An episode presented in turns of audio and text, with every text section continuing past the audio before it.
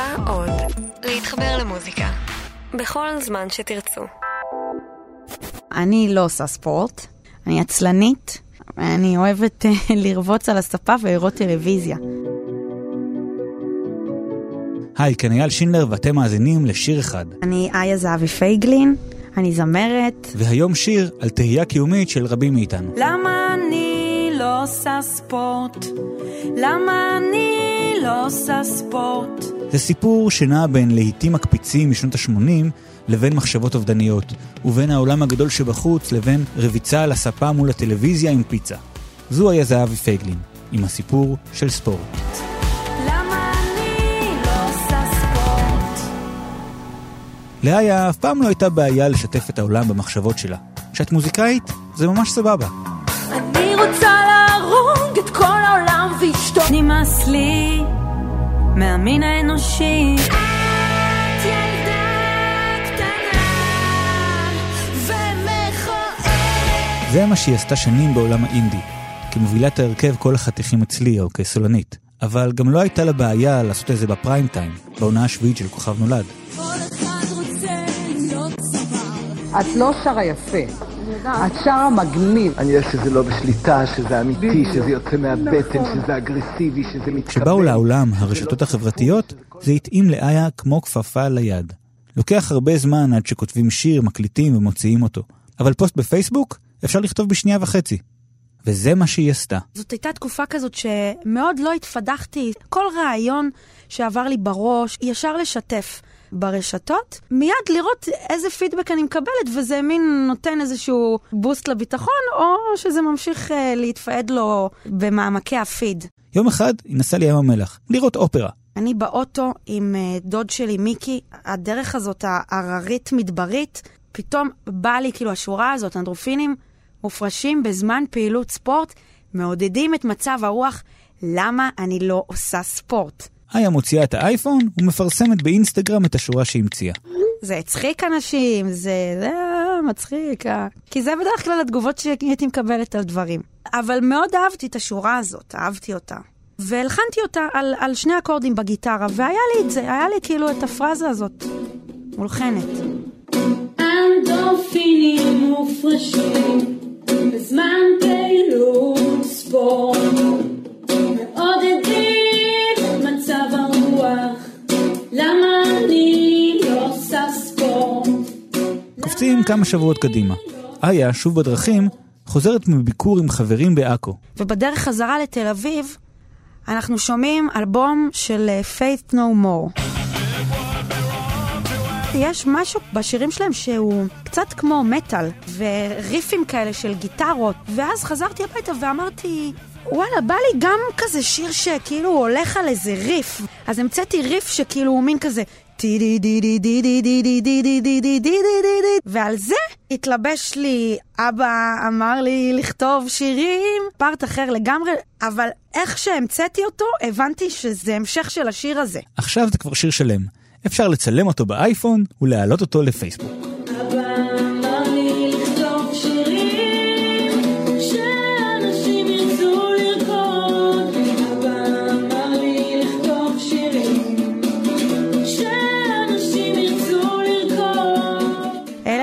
לפייסבוק, ואהבו נורא את השיר. וזהו, ומה, בואנה, כאילו, גם אני אוהבת את השיר הזה. אז איה הניחה את השיר בפייסבוק ושם הוא נשאר בינתיים. שנה אחר כך, ב-2016, איה נפגשה עם מישהו מעולם אחר לגמרי.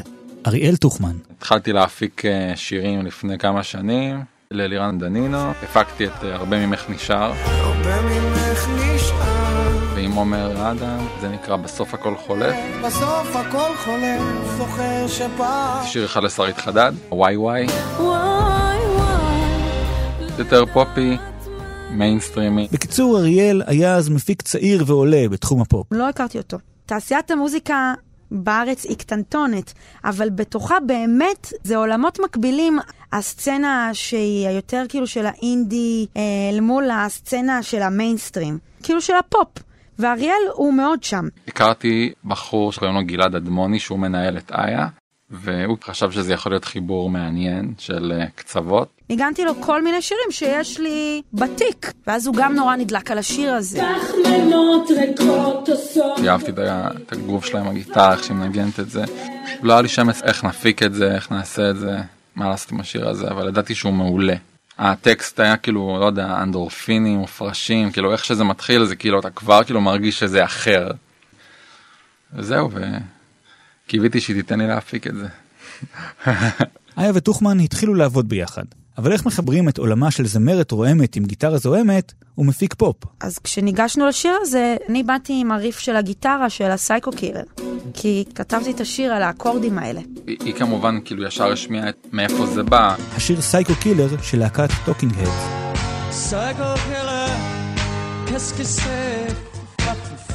את ההופעה הזאת האגדית בא- באולם קולנוע הזה שהוא מופיע שם על הבמה ו... ורוקד. זה, זה קצת הפחיד אותי הרפרנס כי הרפרנס הוא מהמם ממש יפה ואז הוא אמר לי, מה את רוצה לעשות? כאילו, Psycho Killer? אז אמרתי לו, כן. אז הוא אמר, חבל, זה שיר שהוא בפני עצמו, הוא לא צריך את הגימיק הזה. זה לא, זה לא השיר. כשאתה רואה אותו בהופעה אתה מבין כאילו כמה הדבר הזה חשוב בהופעה ה basic הזה. הגיטרה יד ימין שירה היא נשענת על זה זה הביטחון שלה. אבל ניסיתי להגיד לה שזה לא חייב להיות ככה גם בהפקה אפשר לשמוע עוד צבעים ולנסות עוד דברים. ואז איזה לילה אחד שאני שם, ואנחנו מחפשים כל מיני כיוונים, הוא פותח איזה סאונד שזה מין פד כזה, כמו של טרנסים. אנדורפינים מופרשים בזמן פעילות ספורט זה הרגיש שזה כן נותן גרוב אבל לא משתלט כמו הגיטרה ולא חופר זה היה רק השירה שלי והפד הזה, ויצא משהו נורא נורא עצוב. התגלה צד מאוד עצוב של השיר. והרגשתי שאם לא מתחילים את זה ישר עם הגיטרה, או אם מורידים את הגיטרה ועושים הפסקות, אז זה מספר את הטקסט יותר טוב. זה נטו מהמקום הזה, לא רציתי לדכא אותה או משהו כזה. ניסו לשלב את הפד מעולם מוזיקת הטראנס יחד עם הגיטרה האקוסטית של סייקו קילר.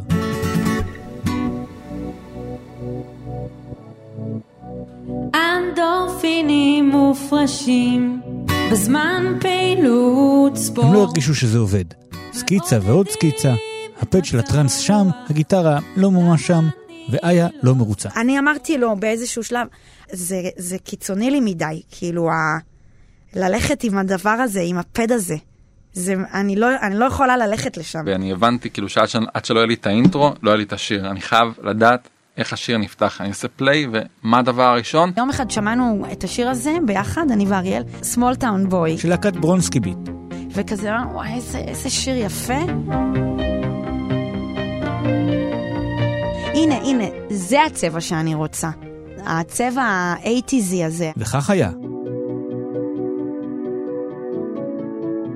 מהרגע שהייתה הפתיחה הרגשתי שזהו, שיש לי את השיר, שזה רץ. הבנתי כזה מה, מה ה-DNA. מבחינה מוזיקלית, השיר תפס כיוון, אבל עדיין היה דבר אחד שהפריע לטוחמן.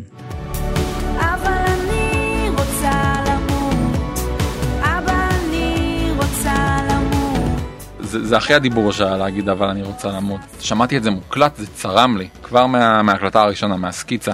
למה? כאילו, אבל אני רוצה למות, סבבה, אבא אני רוצה למות, הרגיש לי קודר, קודר, כאילו זה, זה קשה, זה רע, לא יודע, זה, זה לא נעים לשמוע את זה. אמרתי זהו, אני אומר לה את זה. נכנסתי לחניון בדרך הביתה, אמרתי אני מתקשר אליה, את יודעת, אבל מה עם ה... אבא, אני רוצה למות. אז אני אומרת לו, "מה- עם זה? אז הוא אומר לי, זה נשמע לי כמו שורה שהיא מאוד uh, קיצונית. סבבה אם זה קיצוני, אבל זה מה שזה. אז הוא אומר, את בן אדם אובדני? אז אני אומרת לו, זה סלנג, אתה לא מבין שזה סלנג? זה כאילו, די, אין לי כוח, אני, עזבו אותי, אני רוצה למות, אין לי כוח. אז הוא אומר לי, לא, זה לא נשמע כמו סלנג, זה נשמע שאת אובדנית. זה מתחיל לערער אותי, ואני מתעצבנת על עצמי שזה מערער אותי. למה אני נותנת למישהו לערער לי את הביטחון במה שכתבתי? יכול להיות שזה מערער אותי כי הוא אומר משהו שאני מרגישה שהוא צודק. שאולי יכול היה להיות שם משהו יותר מדויק, פחות קיצוני או פחות הארדקור. אמרתי לו כזה, אני אנסה למצוא אלטרנטיבה למילה למות, אם אני אמצא אלטרנטיבה שאני ארגיש שהיא יותר טובה, אז מהמם. אם אני לא אמצא, אז זה מה שיהיה. והוא אמר, אוקיי, אחלה.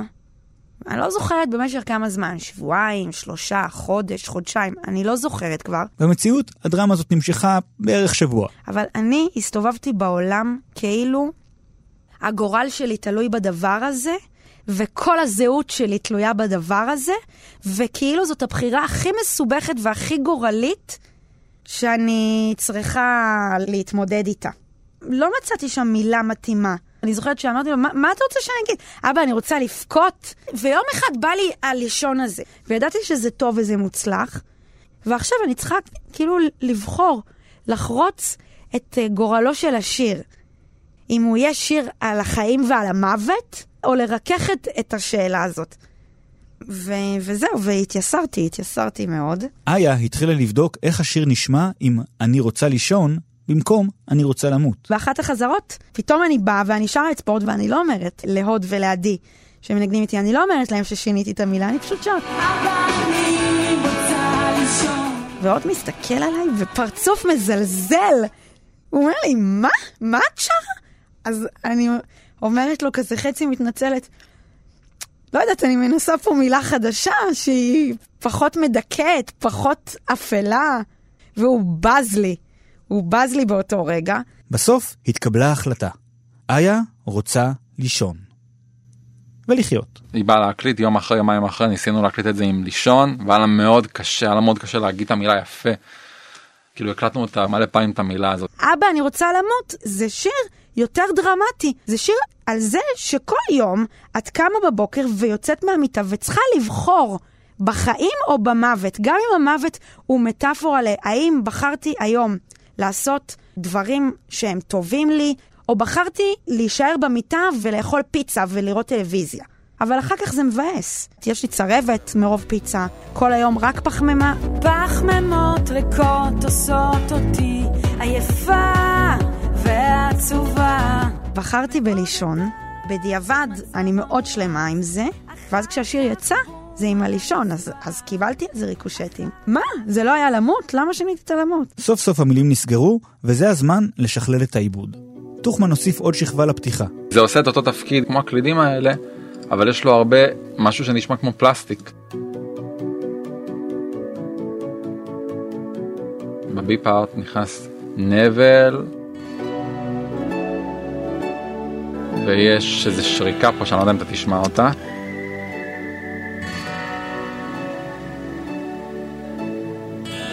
כאילו לא רציתי להכניס עדיין קצב אז הכנסתי את זה מהכלים. שינגנו כאלה שמיניות. האקוסטית Psycho Killer, שסביבה השיר נבנה, מופיעה רק בבית השני. והגיטרה המפורסמת. תראה את זה, את האקוסטית הזאת, איזה אלימה היא. אתה מבין, זה אקוסטית. יש עליה גם אוקטבה למעלה, אבל בלי האוקטבה היא נשמעת ככה. העליתי אותה אוקטבה למעלה, וכמה פלאגינים שעושים לה distortion. והיא מדברת עם הגיטרה המיושנת הזאת. זה כאילו קצת מלכלך את זה.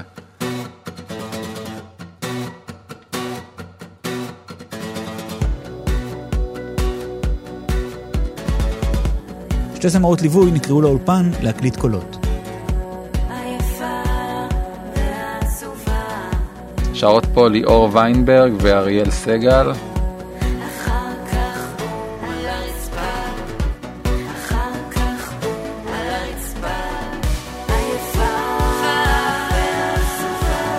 כמו פדים של קולות ואז כל מיני משחקים.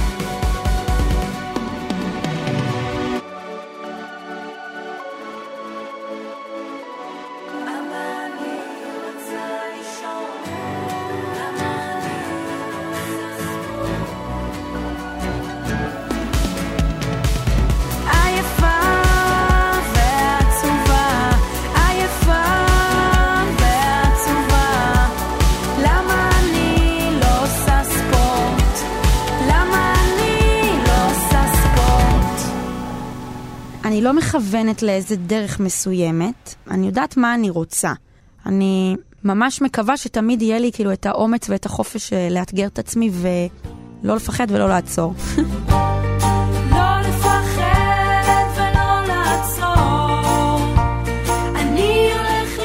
כשאתה פונה פניות חדות או כשאתה עושה דברים אה, שונים. אתה מרוויח כי אתה נפתח לעוד קהל ומגיע לעוד אנשים, ויש מחיר שאתה משלם. מי שציפה לקבל את שבעה שירים שתיים, לא קיבל את שבעה שירים שתיים, וכנראה התבאס. כאילו מי שחיכה שהאלבום סולו הראשון שלי יהיה המשך ישיר של כל החתיכים אצלי, הוא גם מתבאס. אנחנו אוהבים אותך כועסת. סבבה, גם אני אוהבת את עצמי כועסת, אבל אני לא רק כועסת. אני לפעמים גם ממש עצובה, ולפעמים אני גם ממש מצחיקה, לפעמים אני ממש מטומטמת, לפעמים אני ממש חכמה, שנונה, אני כל מיני דברים. זה היה שיר אחד. פרקים נוספים ואת שאר ההסכתים של כאן תוכלו לשמוע ביישומון כאן עוד. תודה לרום אטיק שערכתי את הפרק. בצוות התוכנית, ניר גורלי, תומר מולביטזון ומאיה קוסובר. אני אייל שינדלר. תעשו ספורט. יאללה ביי. את עושה ספורט? לא, בכלל? בכלל. אבל בהופעות אני מאוד משתוללת, וזה הספורט שלי. זה המנת אנדרופינים שלי. אנדורפינים מופרשים בזמן פעילות ספורט מעודדים את מצב הרוח למה אני לא עושה ספורט? למה אני לא עושה ספורט? אבא אמר לי לכתוב שירים שאנשים ירצו לרקוד אבא אמר לי לכתוב שירים שאנשים ירצו לרקוד אבל אני רוצה לישון. אבא אני רוצה לישון. למה אני לא עושה ספורט?